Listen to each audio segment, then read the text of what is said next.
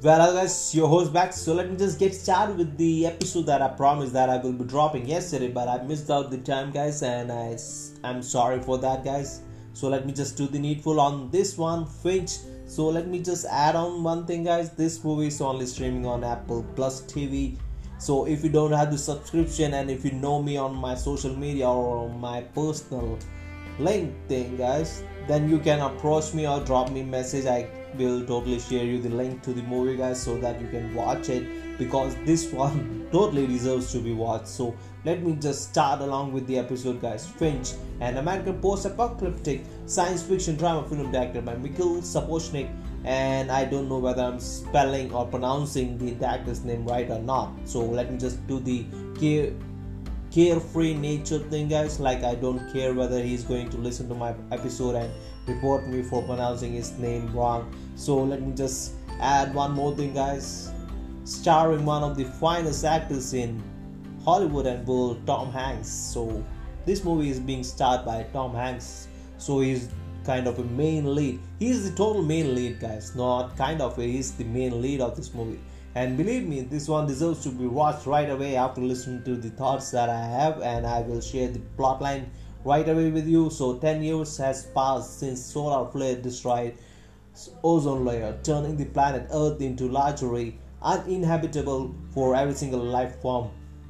But Finch has been one of the survivors who has kept himself and his little four pals safe from outside world, outside heat by hiding under a underground laboratory owned by his company and he's a robotic engineer. And he also ventures out in search of food in protective suit and with one of his handmade robot Dewey. Another day, he gets alert about a massive storm approaching, so he believes that if the storm approaches the underground facility where they are keeping themselves safe, then totally it's going to destroy them and it will totally kill all of the life forms around in the underground laboratory within. So only the people that are being showed in this one is Finch, his four pal uh, Goodyear and Dewey.